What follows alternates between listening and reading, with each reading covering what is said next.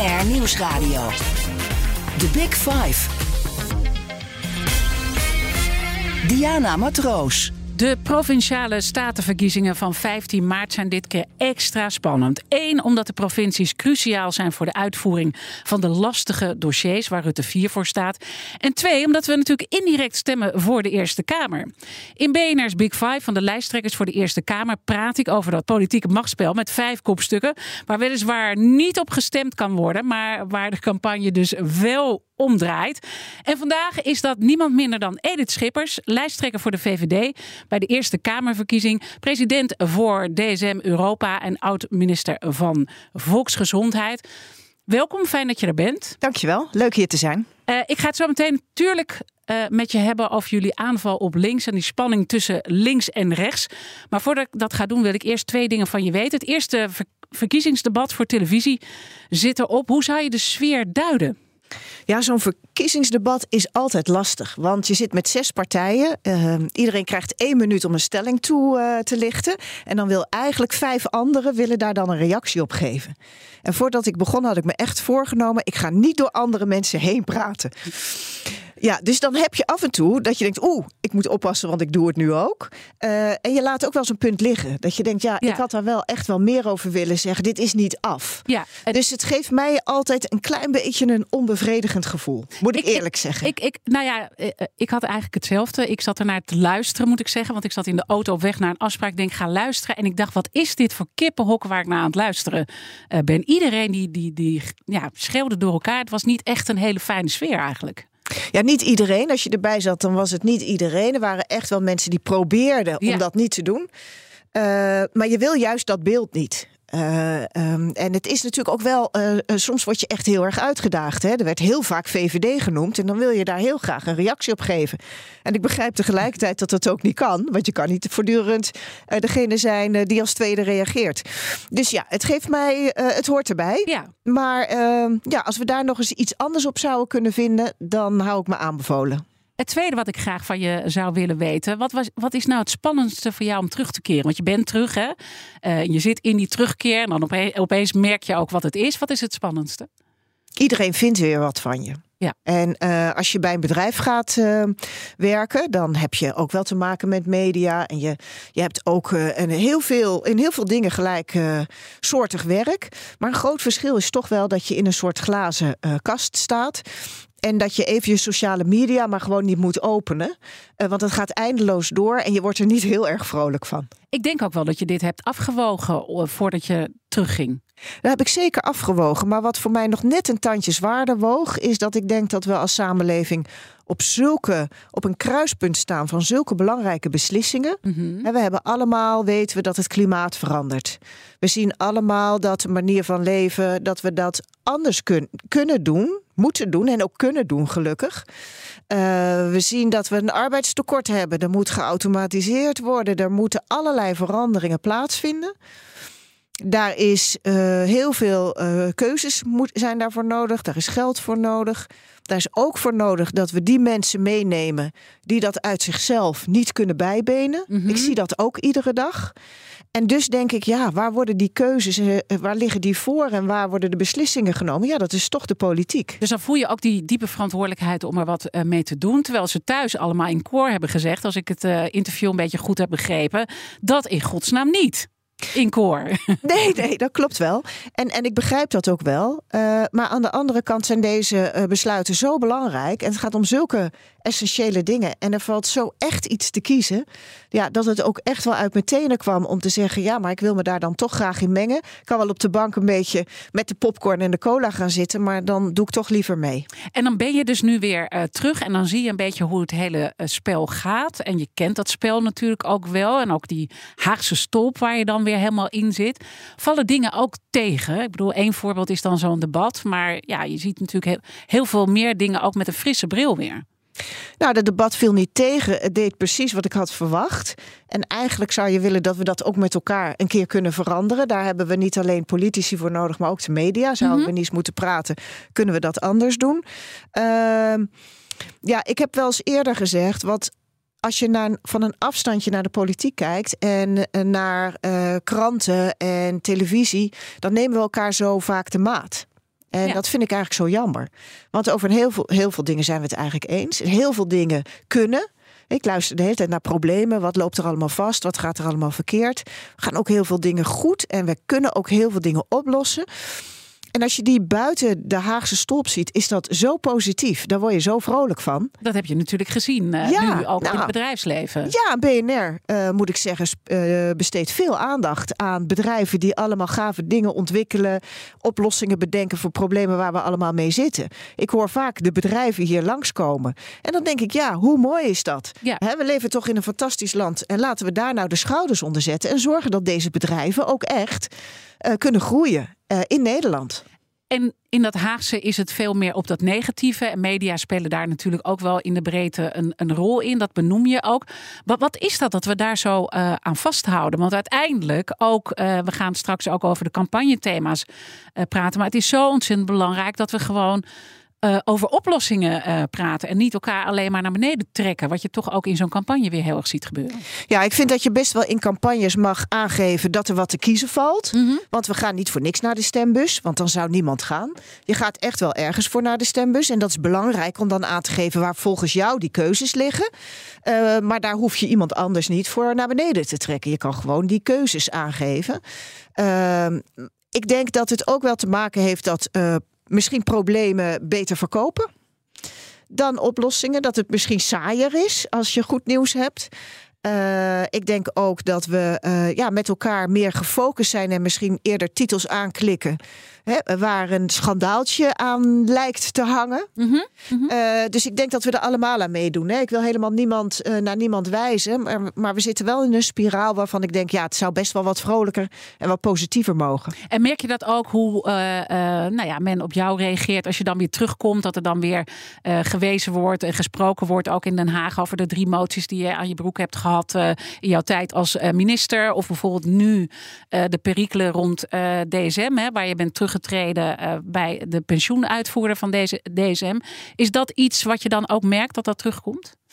Nou, kijk, zo'n uitspraak die je nu doet, dat ik ben teruggetreden, want dat is onjuist. Uh, mijn termijn loopt gewoon af na vier jaar. Dat heb je uh, heel vaak, hè, dat termijnen aflopen. Mm-hmm, mm-hmm. Ja, en dat je dan besluit naar de Eerste Kamer te gaan en dus iets anders te gaan doen in plaats van voorzitter te blijven van een pensioenfonds.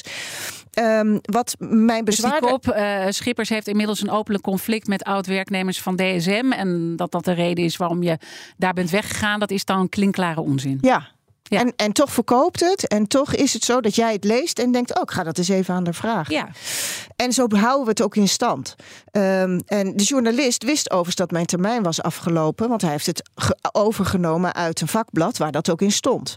Dus het is misschien wel spannender om het zo te formuleren. Dan krijg je uh, meer mensen die daarop klikken. Maar het is natuurlijk... Ergert het je?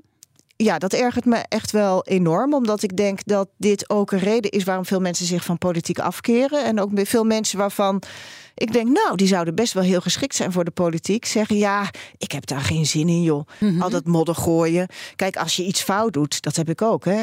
Ik, ik, doe heus, ja. ik doe heus wel eens dingen fout. En vind ik het ook heel goed als je erop aangesproken wordt. En, en misschien zegt, joh, dat doe ik een andere keer anders. Maar als je gewoon een goede vier, te, een vier jaar voorzitter bent geweest naar ieders tevredenheid en je zwaait gewoon af omdat je tijd erop zit, ja, dan is het wel vervelend als hier een beetje gedaan wordt alsof ik uh, moet, weg moet of nee, zo. Nee, intussen ben je natuurlijk wel nog bij D S M bezig. En hoe ga je dat een beetje combineren? Want ik denk, ja, dat, dat, dat lijkt me gewoon hartstikke pittig wat jij nu doet. Ja, dat is uh, zo'n campagne en werken is pittig. Uh, gelukkig heeft uh, een dag niet alleen een werkdag, maar ook een werkavond. Avond en, uh, en hele vroege uurtjes en weekenden. Uh, en dat is nu even een paar weken zo. Uh, en vervolgens uh, ja, moet je ook wel dingen herschikken in je werk om het te kunnen doen. Vandaar dat ik heb gezegd, ik ga niet voor een nieuwe termijn voor het pensioenfonds. Dan heb ik weer ruimte om zo'n Eerste Kamervoorzitterschap uh, van de V V D-fractie te doen. The Big Five. Diana Matroos.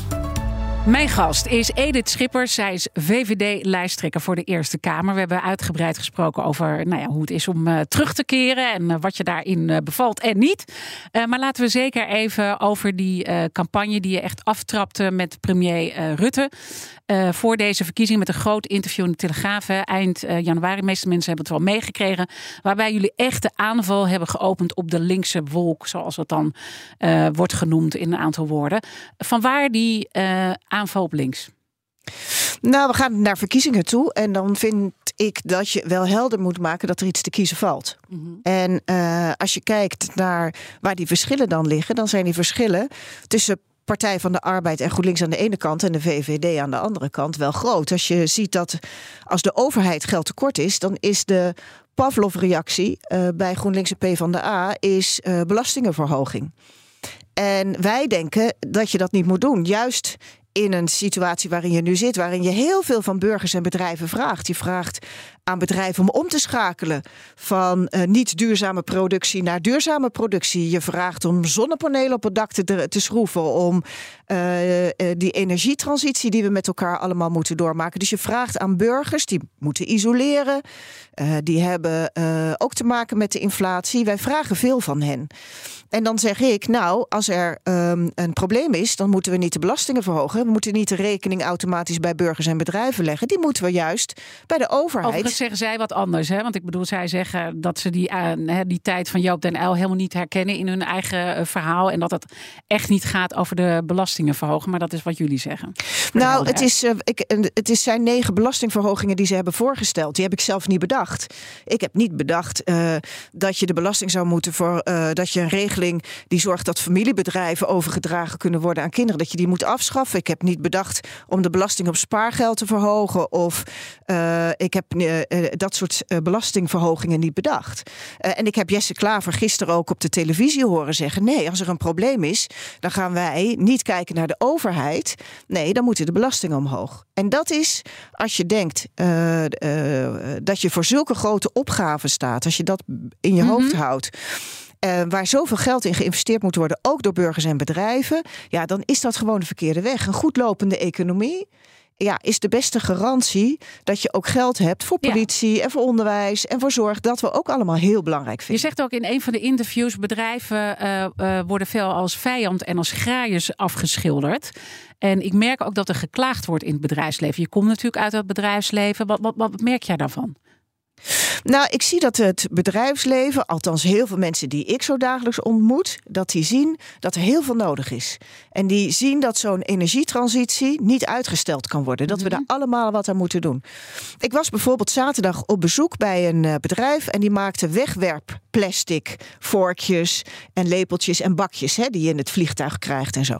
En die is aan het overschakelen op duurzaam uh, uh, plastic waar je alles kan recyclen. Houten, wat dikkere plastic bekers, die breng je terug en dan maken ze gewoon weer nieuwe van. Dan moet je dus de hele, uh, al die productielijnen moet je omzetten. Die moet je allemaal aanpassen.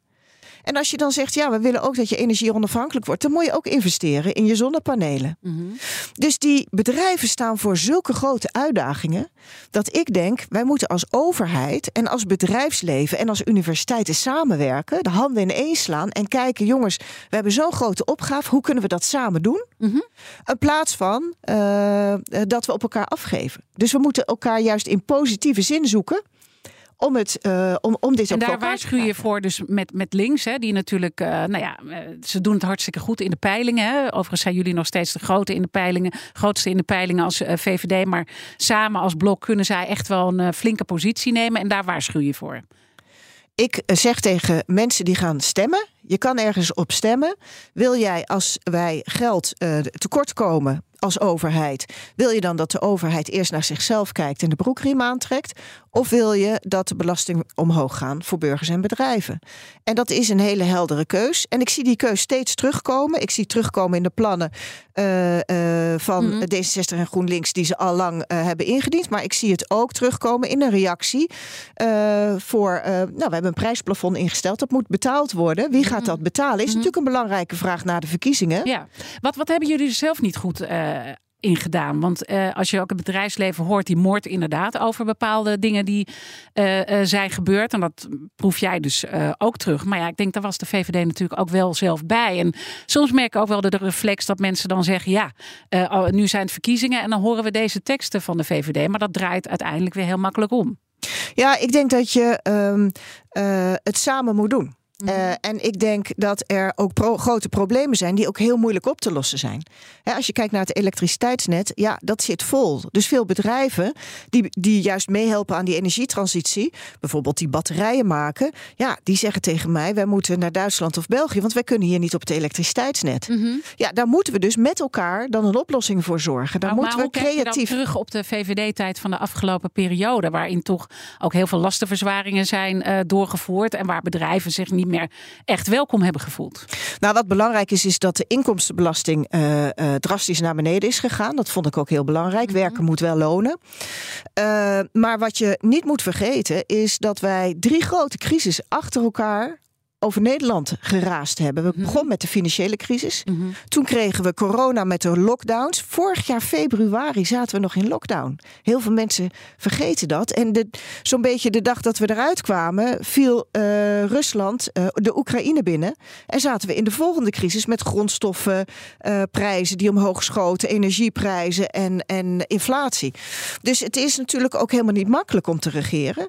Maar ik denk wel dat je duidelijk moet maken waar jouw prioriteit ligt. He, en we weten allemaal, we leven in uh, coalitieland en we moeten overal water bij de wijn doen. Mm-hmm. Maar waar zet jij je als partij in die discussies voor, voor in? in? Uh, en laten we daar dan uh, ook een punt uh, van maken. Want jullie maken je vooral zorgen om de hogere linkse belastingen. En onlangs stelde je nog in een interview met nu punt n l dat je in principe voor belastingverlaging op alles bent. En daar gaat de kettingvraag ook over. Want uh, mijn gasten stellen elkaar vragen via de kettingvraag.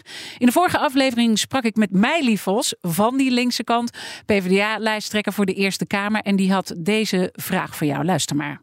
Gisteren stond er een interview met uh, haar collega, V V D-collega Remkes, oud-minister, oud-gouverneur. Hij wordt altijd ingevlogen als uh, V V D-premier Mark Rutte er niet uitkomt. En hij werd geïnterviewd en hij zei over de uitspraken van mevrouw Schippers over belastingenverlagingen, zei hij dit, ik ga hem even quoten, als je de indruk wekt dat je in de komende vier jaar over de volle breedte de belastingen wilt verlagen, dan is dat een buitengewoon onverstandige uitspraak. En mijn vraag aan mevrouw Schippers is, bent u het eens met de heer Remkes dat die uitspraak onhandig was?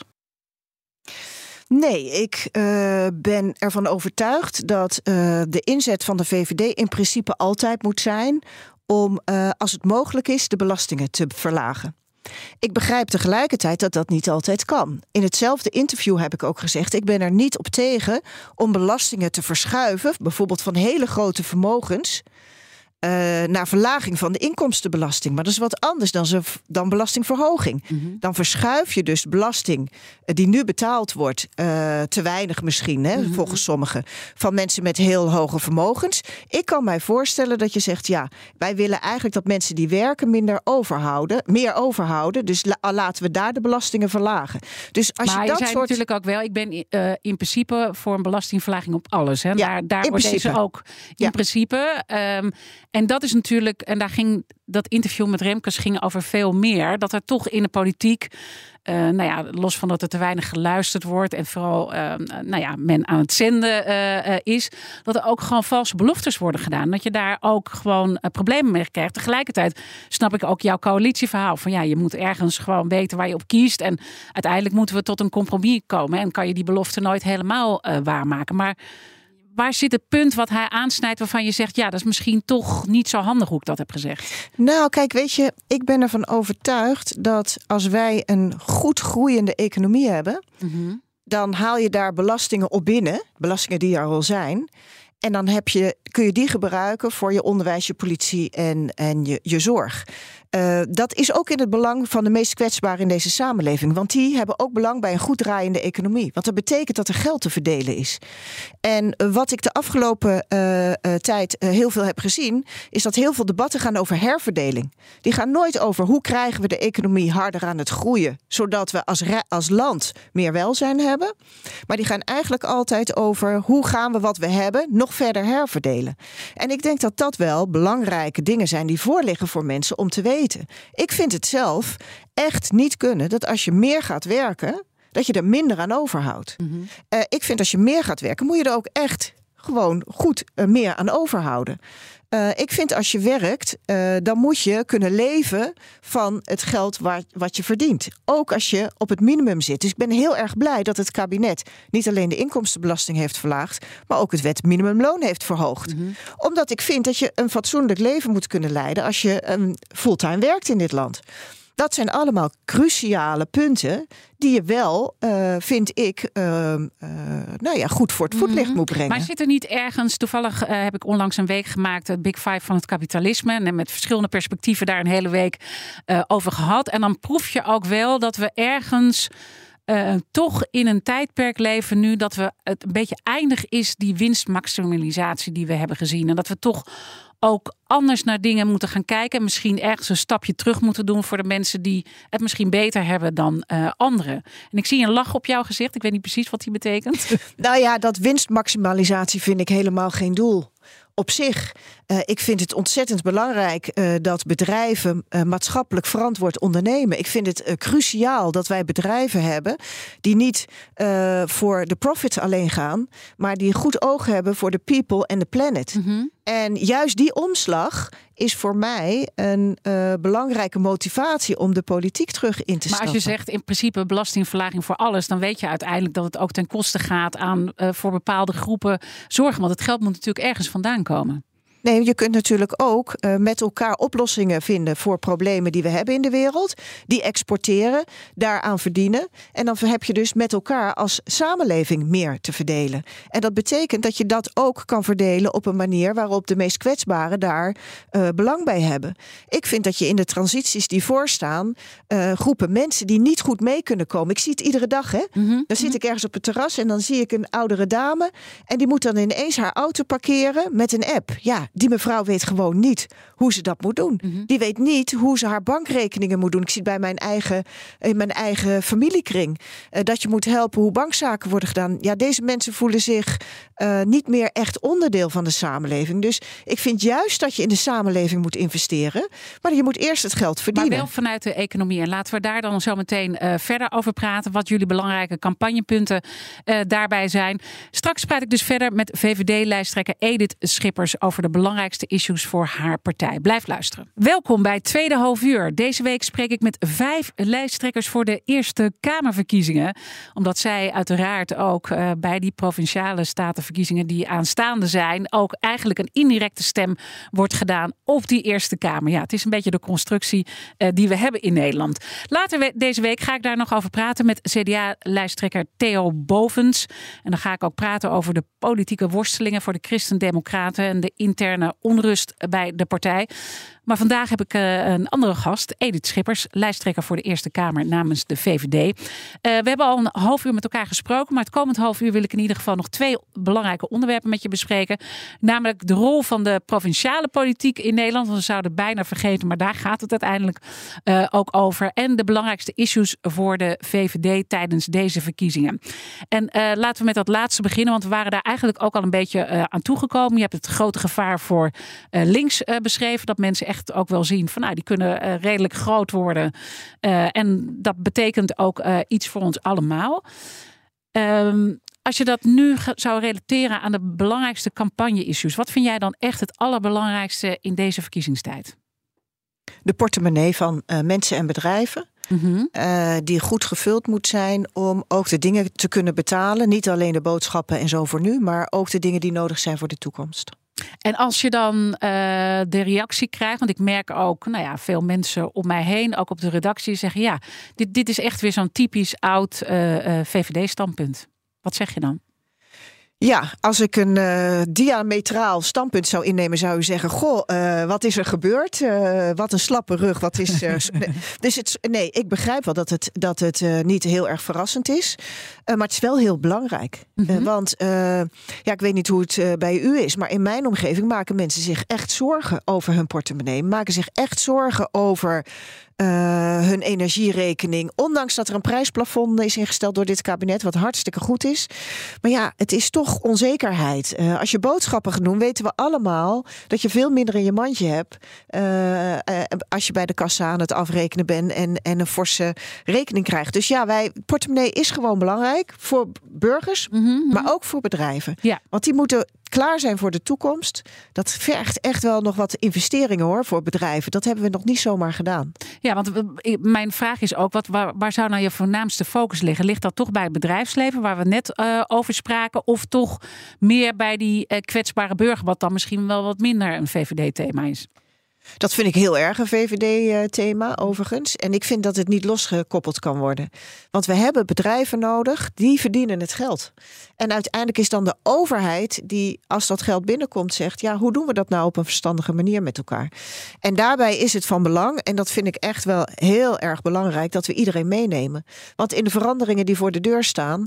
Uh, kan dat wel eens vergeten worden. En dat is niet alleen geld, mm-hmm. maar dat gaat ook gewoon aan, om aandacht. Dat gaat ook gewoon dat uh, mensen moeten kunnen meemaken... dat de wereld heel snel aan het veranderen is door technologische verandering.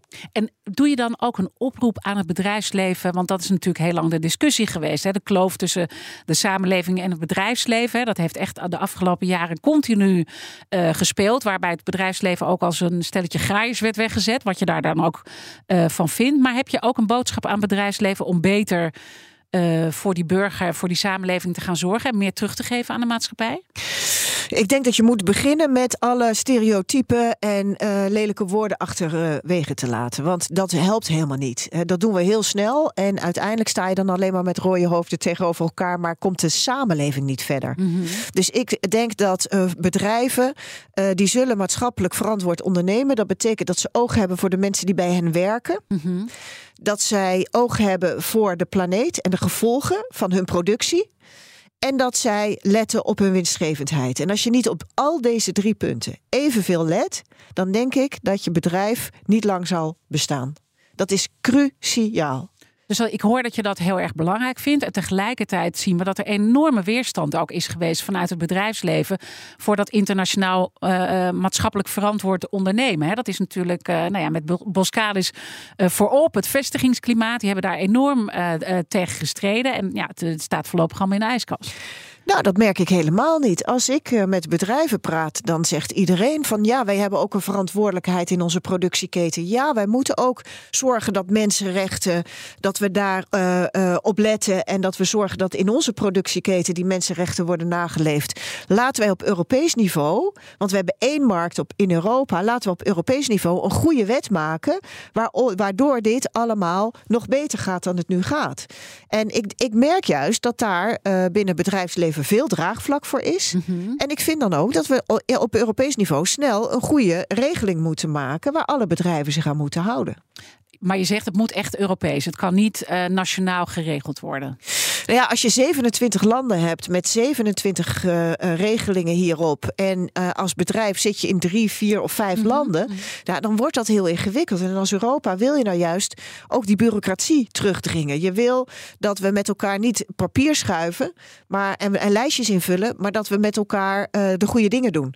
Dus uh, doe dat op Europees niveau. Daar wordt er hard aan gewerkt. Ik zou zeggen, versnel dat... Maak daar een goede regeling. Treuzel niet. Mm-hmm. En laten we dan uh, dat snel invoeren. Uh, los daarvan is veiligheid natuurlijk ook een belangrijk thema voor jullie. En dat ma- merkte je ook bij het televisiedebat. Hè, waar je ook uh, dan zelf een stelling mocht inbrengen en uh, mocht verdedigen. En dat ging over onze hulpverleners. Hè. Dat, dat je zegt, die agressie tegen hulpverleners. Uh, ja, daar moet je gewoon veel hardere straffen. Dat moet gewoon uiteindelijk in een celstraf uh, moet dat uitmonden. Nou, daar ben je uh, teleurgesteld in de linkse partijen. Die daar niet hebben uh, gesteund uh, in het verleden op dat punt. Nou, nou vind ik... Nou, ik merk dat ik worstel met dat punt. Want ik denk, aan één kant denk ik... Uh, het is gewoon heel schrijnend hoe uh, veiligheidsmensen en politie... mensen met agressie worden geconfronteerd. Maar uiteindelijk hebben we zulke grote, nog grotere thema's... waar we tegenaan lopen. Uh, bijvoorbeeld het klimaat. Waarom niet daarop inzetten? Dat, dat mis ik dan een beetje in het verhaal. Nou, ik vind klimaat ook heel belangrijk. Ik hoop dat, uh, dat je dat ook uh, hoort in, uh, in uh, de antwoorden die ik geef. Mm-hmm. Maar veiligheid is dat ook. Ja. En dit was een debat tussen Eerste Kamerlijsttrekkers. En deze wet was in de Eerste Kamer gesneuveld. Mm-hmm. En uh, ja, uh, wij vinden veiligheid een heel belangrijk thema. En uh, er, ik heb dus gekeken naar iets wat in de Eerste Kamer niet goed is gegaan, om ook aan te geven hoe belangrijk de Eerste Kamer is voor deze wetten. Mm-hmm. Hè, en als dan in de Eerste Kamer zo'n wet wordt afgeschoten die zegt, je gaat altijd de bak in als jij uh, onze uh, zorgverleners, onze politie, onze brandweerlieden, als je, daar, uh, als je die mishandelt. Dat is ook iets wat zij in een petitie hebben aangeboden. De B O A's, de politie, die zeggen, jongens, als je aan ons zit, moet je brommen. Dat moet gewoon de norm zijn in mm-hmm, Nederland. Mm-hmm. Dat gebeurt honderd keer per jaar, gebeurt dat niet. Ja, dan denk ik, dat is juist een thema wat heel goed is voor dat debat. Want wij zijn de Eerste Kamer. Dit is fout gegaan in de Eerste Kamer. Dus uh, ik vind dan ook dat ik de lijsttrekkers in de Eerste Kamer daarop kan aanspreken. Ja, maar voor de lijsttrekkers in de Eerste Kamer uiteindelijk, of als we ook nu naar die provinciale statenverkiezingen, laten we daar dan ook naar kijken. Want daar wordt alles ook aan gekoppeld. Dan gaat het toch echt ook wel over uh, stikstof hè? En, en over het klimaat. Dat zijn in ieder geval voor de kiezers de belangrijkste thema's. Dat blijkt ook uit de laatste uh, peiling. Uh, die is gedaan door I en O Research en uh, Ipsos. Dus, dus moet je niet ook als V V D veel meer dat verhaal gaan vertellen? Nou, ik denk dat we dat verhaal uh, enorm vertellen. Mm-hmm. Uh, voor ons uh, is veiligheid een ontzettend belangrijk thema. En ik zou niet een wedstrijdje willen doen. Mm-hmm. Uh, uh, uh, wat nou het belangrijkste is. Mijn buurman had een, uh, stel, een stelling op uh, stikstof. En uh, daar was ik ook heel duidelijk. Ik denk, uh, onze boeren zijn ook ondernemers. En onze boeren zijn heel innovatief. En als je iets van onze boeren wil en je beloont ze voor wat ze produceren, dan gaan ze dat doen. Mm-hmm. Dus als jij een boer beloont voor duurzaam voedselproductie, dan gaat hij duurzaam voedsel produceren. Dus ook hier vind ik het zo jammer dat we alleen maar aan het polariseren zijn. En alleen maar. Dat was de uh, reden waarom je geen uh, stelling wilde nemen bij de stelling. Omdat het gaat over angstbeelden van uh, halvering van de veestapel. Het gaat over een datum wat een middel is en helemaal geen doel. Het doel is dat we met elkaar zorgen dat er minder uitstoot is. Mm-hmm. He, in dit geval uh, van stikstof. Uh, maar we willen ook op andere broeikasgassen minder uitstoot in de landbouw. En dan moet je zorgen dat uh, je samenwerkt met de boeren. Want alleen dan krijg je iets voor elkaar. Wij als politici kunnen kletsen wat we willen. Maar wij brengen geen verandering. Dat zullen die boeren moeten doen.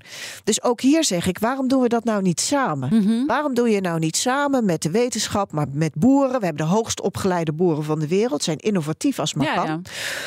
De boeren en natuurlijk moet dit op orde komen. Mm-hmm. Ik bedoel, er zit een V V D-minister, Christian van der Wal, en die probeert die stikstof ook gewoon echt los te trekken, zodat Nederland van het slot gaat nu al.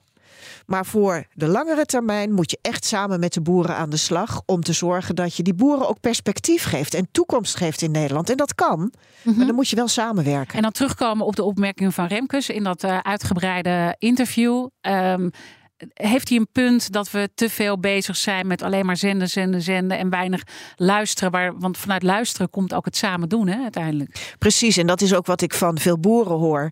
Veel boeren zeggen, ja, wij zijn helemaal niet uh, wereldvreemd. Wij weten heus wel wat er aan de hand is. Maar laten we het samen doen. En wij krijgen alleen maar signalen uit Den Haag die uh, bedoeld, die polariserend werken. Die niet gericht zijn op een, die geen ha- uitgestoken hand zijn. Dus ik denk dat uh, Remkes daar helemaal gelijk in heeft en dat we veel meer met elkaar moeten optrekken. B N R Nieuwsradio. The Big Five. Diana Matroos. Je luistert naar B N R's Big Five van de lijsttrekkers voor de Eerste Kamer. Later deze week zal ik nog spreken met D zesenzestig-lijsttrekker Paul van Menen over het gevaar van politieke verslip, versplintering in de Eerste Kamer. En mijn gast vandaag is V V D-lijsttrekker Edith Schippers. Um, je hebt net een kettingvraag uh, beantwoord, maar natuurlijk gaat die vraag ook uh, door.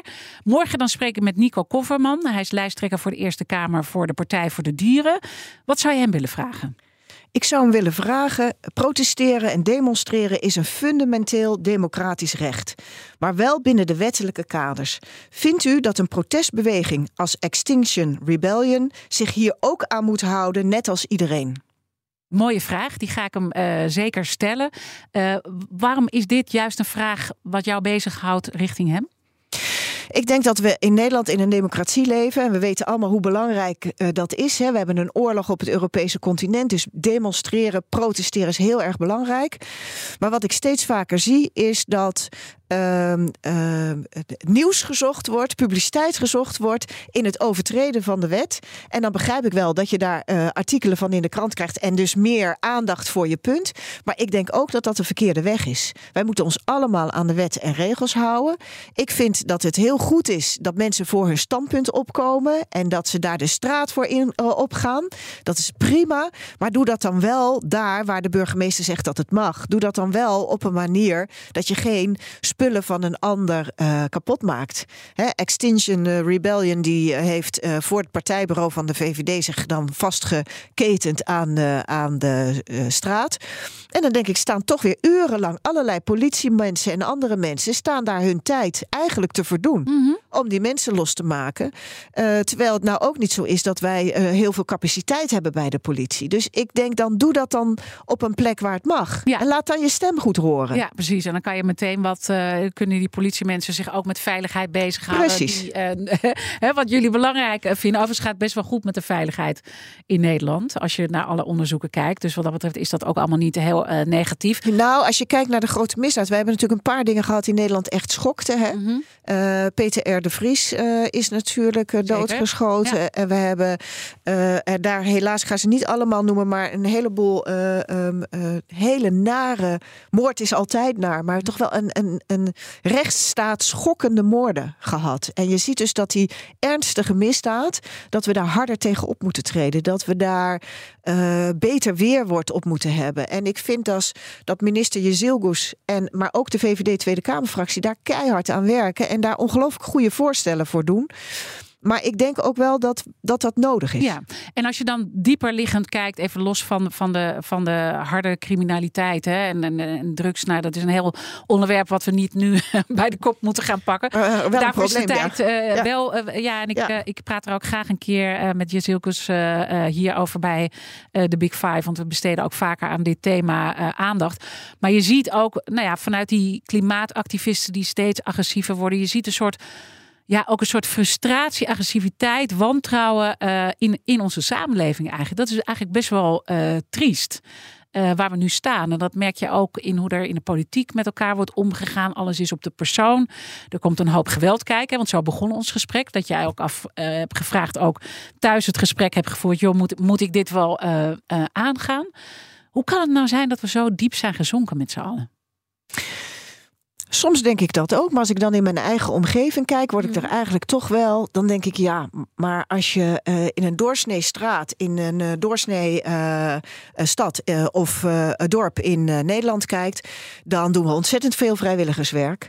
We hebben heel veel voor elkaar over, we helpen elkaar. Mm-hmm. Als je kijkt op de sportvelden, in de, in de verzorgingshuizen, um, dan, dan vind ik eigenlijk dat het Nederland er veel beter voor staat als dat je zou denken als je alleen maar tv kijkt en de krant leest. En dat zie ik ook bij onze nieuwe jonge generatie. Er komt echt een generatie aan die zegt... Uh, het is belangrijk dat wij duurzaam produceren. Het is belang, uh, belangrijk dat uh, we de aarde uh, beter beschermen. Ja. En, uh, en dat die... merk je ook bij, jou, bij jouw dochter. En als je met je dochter en, en haar vrienden praat... dat die veel positiever eigenlijk... in het leven staan dan wij met z'n allen op dat negatieve. En, en die gaan daarmee aan de slag. Ja. ja, die gaan er ook mee aan de slag. En die doen daar positieve dingen op. Waarvan ik denk, ja, dat inspireert. En volgens mij mm-hmm. bereik je daar veel meer mee... dan als je met elkaar in een hoekje, hoekje zit te somberen... en zegt, jongens, de, de wereld uh, vergaat. Nee, je moet zeggen, wat kunnen wij er wel aan doen? Wat kunnen we er zelf aan doen? Mm-hmm. Hè, wat kunnen we er zelf aan doen in ons eigen leven? Wat kunnen we eraan doen als wij uh, dingen kopen? Uh, waar spreken we bedrijven op aan? Je mag bedrijven aanspreken op hoe zij produceren. Mm-hmm. Je mag bedrijven aanspreken op hoe ze met hun mensen omgaan. Dus ik vind juist dat debat... als je dat op een positieve manier met elkaar voert... kan je ontzettend veel bereiken. Ja, en dan praat je misschien meer over de oplossingen. Dan, uh, dan kom je misschien gewoon verder in het verhaal dan dat je alsmaar in dat negatieve blijft hangen. Ja. En je bereikt misschien ook jongeren wat beter. Want uh, ja, we moeten het toch ook even over de provinciale statenverkiezingen uh, zelf hebben. En laten we dan ook die laatste peiling van Ipsos uh, nog even erbij pakken. Daar blijkt dat slechts een derde van de Nederlandse jongeren tussen achttien en vierendertig jaar überhaupt weet dat er dit jaar provinciale statenverkiezingen plaatsvinden. Um, ja, moeten we niet veel harder ons best doen om die jongeren wel bewust te maken? En heeft het ook met het negatieve van onze generatie te maken dat ze helemaal hier geen zin in hebben? Ik denk niet dat dat erachter ligt. Ik denk dat men het gewoon niet weet. Dat het gewoon niet in hun leefwereld zit. En dat wij dus ook moeten eerst moeten duidelijk maken dat het er is. Wat het er is. Nou, dat is ook nog best wel ingewikkeld. En dan moeten we nog duidelijk maken dat het ook echt uitmaakt als je gaat stemmen. Dat er echt iets te kiezen valt. En dat is precies wat ik uh, zelf ook probeer te doen. Uh, ik probeer zelf ook aan te geven, joh, er valt iets te kiezen. Uh, en je moet zelf je keus maken. Yeah. Hè, uh, probeer je goed te informeren. Maar vind, vind je dat we jongeren serieus genoeg uh, uh, nemen? Want je hoort ook vaak, ja, ze hebben niet echt een stem in dingen. Hè? Ik bedoel, de pandemie was het uit, uitgelezen voorbeeld daarvan. Uh, de jongeren zijn totaal uh, uh, vergeten eigenlijk. Dat kwam veel en veel te laat. Nou, de scholen zijn dichtgegaan en dat is iets wat naar mijn mening nooit meer mag gebeuren. Mm-hmm. Ik denk dat daar achterstanden zijn opgelopen die je niet zomaar meer inhaalt. Dus ik denk zeker uh, dat het belangrijk is om de stem van jongeren te horen. En daarom zou ik ook tegen jongeren willen zeggen, ga ook vooral stemmen. Mm-hmm. Laat je stem dan ook mm-hmm. horen. Want dan uh, tel je ook mee en dan, dan bepaal je ook mee. Uiteindelijk gaat het dus over die provinciale statenverkiezingen. En uh, nou ja, het is een beetje een discussie. Moet je dan, waar moet je nou de focus op leggen? Iedereen is nou ja, met het politieke machtsspel bezig in de Tweede Kamer, het kabinet en de Eerste Kamer die ze daarbij uh, nodig hebben. Vandaar dat iedereen en ook wij hier de Big Five van de lijsttrekkers uh, maken van de Eerste Kamer. Maar is het, is het ook jammer dat er niet uh, goed op die provinciale onderwerpen wordt ingezoomd? Nou, het is ook heel erg lastig, zeker bij de groep waar we het net over hadden, om dat voor het voetlicht te krijgen. He, als ik met jongeren spreek, dan is het ontzettend belangrijk om voor een bedrijf te werken wat uh, bijvoorbeeld uh, uh, iets maakt wat uh, um, heel goed is, uh, wat C O twee opneemt. He. Bijvoorbeeld, er is een bedrijf die maakt uit C O twee visvoer. Nou, ja, dat zijn van die geweldige dingen. Ja, mm-hmm. Als ik daar met hen over praat, worden ze allemaal verschrikkelijk enthousiast. Mm-hmm. Uh, en, en dat zijn onderwerpen waar ze warm voor lopen. Uh, wonen is natuurlijk ook een onderwerp waar ze uh, warm voor lopen. En dat is ook een onderwerp hoog op de politieke agenda, ook voor de Provinciale Statenverkiezingen. Uh, we moeten bouwen, bouwen, bouwen. Mm-hmm. En daarbij kunnen we het niet alleen afdoen door te bouwen in steden en in gemeenten. We moeten ook echt buiten steden en buiten gemeenten bouwen. En dan moeten die o- huizen ook betaalbaar zijn. Ja. En als je een betaalbaar huis wil, moet je dus geen open ruimteheffing weer de belasting, sorry, maar het, het, ja, ik heb het toch echt uh, uit het, uh, um, uh, de voorstellen die Partij van de Arbeid en GroenLinks doen, die een open ruimteheffing gaan uh, ja. heffen. Ja, daar worden die huizen niet goedkoper van en dan worden ze niet sneller doorgebouwd. Dus ja, ik zou zeggen, ga aan de slag, ga bouwen. Moeten we het nog over het premierschap hebben? Nou, laten we het gewoon over de dingen hebben die ertoe doen. Vind je in die zin dat er ook hele stomme vragen worden gesteld? Nou, kijk, iedereen moet de vraag stellen die die wil stellen. Maar ja. uh, kijk, ik ben uh, een lijsttrekker voor de Eerste Kamer. En dat doe ik vol verven. En uh, dat lijkt me nou nuttig om over te praten. Ja, ja, ja. Nee, ik dacht ook, ik, ik stel hem maar gewoon eigenlijk een keertje niet. Want, super. Nou, daar sluit ik me bij aan. Uiteindelijk uh, zijn het altijd van die vragen waar je uiteindelijk toch uh, geen antwoord op krijgt. Dus dan hebben ze ook niet zo heel veel zin uh, om ze te stellen. Um, waar verheug je je het meeste op uh, de komende tijd? Ik verheug me echt om uh, in de Eerste Kamer te zitten met een uh, leuke ploeg mensen. Om daar ook echt te kijken hoe we het verschil kunnen maken. Mm-hmm. En dat is gewoon uh, ontzettend belangrijk. Hè? Daarom doe ik het ook, omdat ik het heel belangrijk vind. En daar verheug ik me ook echt op. En is er dan één dingetje waarvan je zegt van, als ik, als ik dat nou maar voor, want ik bedoel, je hebt allemaal dingen die je moet, die je aan wil pakken, maar uiteindelijk zou je er toch met elkaar uit moeten komen. Maar is er één ding waarvan je zegt, als ik dat over een paar jaar voor elkaar heb gekregen, ben ik gewoon heel erg blij? Nou, we hebben heel veel innovatieve bedrijven die die net geen start-up meer zijn, maar scale-up. Die net aan het groeien zijn en, en, en, en gaan opschalen. En daar zitten heel veel belemmeringen nog, die we eigenlijk met elkaar vrij goed kunnen oplossen. Dus dat is echt wel iets wat ik graag zou doen. Ook omdat ik zie hoe jonge mensen heel vaak daar met zoveel passie aan werken. En daar zitten vaak oplossingen in die voor Nederland belangrijk zijn. Niet alleen om vandaag ons geld te kunnen verdienen, waardoor wij welvaart hebben, maar om dat ook in de toekomst te kunnen doen. Dankjewel, Edith Schippers, dat je mijn gast wilde zijn vandaag bij de Big Five, de lijsttrekker voor de V V D bij de Eerste Kamerverkiezingen. Uh, natuurlijk zijn alle afleveringen van B N R's Big Five zoals altijd terug te luisteren. Abonneer op onze podcast via onze app of je favoriete podcastkanaal. Dan weet je zeker dat je niks mist. Maar het allerbelangrijkste is, blijf live. Zometeen B N R breekt. Ik wens je een mooie dag. Bij B N R ben je altijd als eerste op de hoogte van het laatste nieuws. Luister dagelijks live via internet. Jelle Maasbach. Wesley Weerts. We zijn er voor je met het leukste, opvallendste, maar natuurlijk ook het belangrijkste nieuws. Tijdens de presentatie van die halfjaarscijfers toen die beurskoers in elkaar kukkelde. B N R Beurs. Voor de slimme belegger. Blijf scherp en mis niets.